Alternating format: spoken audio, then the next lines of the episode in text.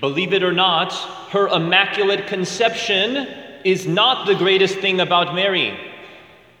The greatest thing about Mary is that she preserved the gift intact and somehow, extraordinarily, even further developed the gift throughout her life through her courageous belief, persevering trust, and her epically sacrificial love. In other words, she's not just created full of grace, she remains full of grace. Full of grace, we hear that in today's gospel in the Annunciation episode. In the original Greek, kecharitomene, also gratia plena in Latin. She is the epitome of the faithful steward of God's gifts and preserving the gifts entrusted and with personal creativity has exponentially developed them for God's greater glory.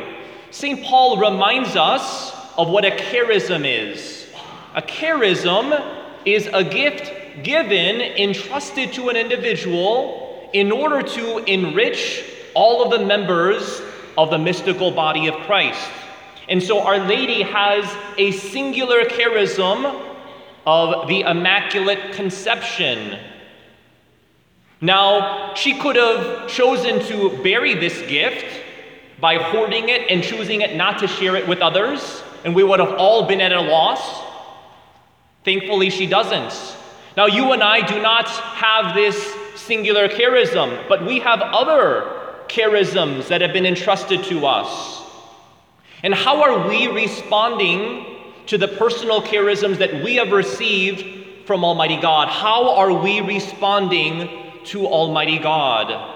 To what degree of faithfulness are we responding to the gifts entrusted to us that are destined to enrich all of the members of the faithful.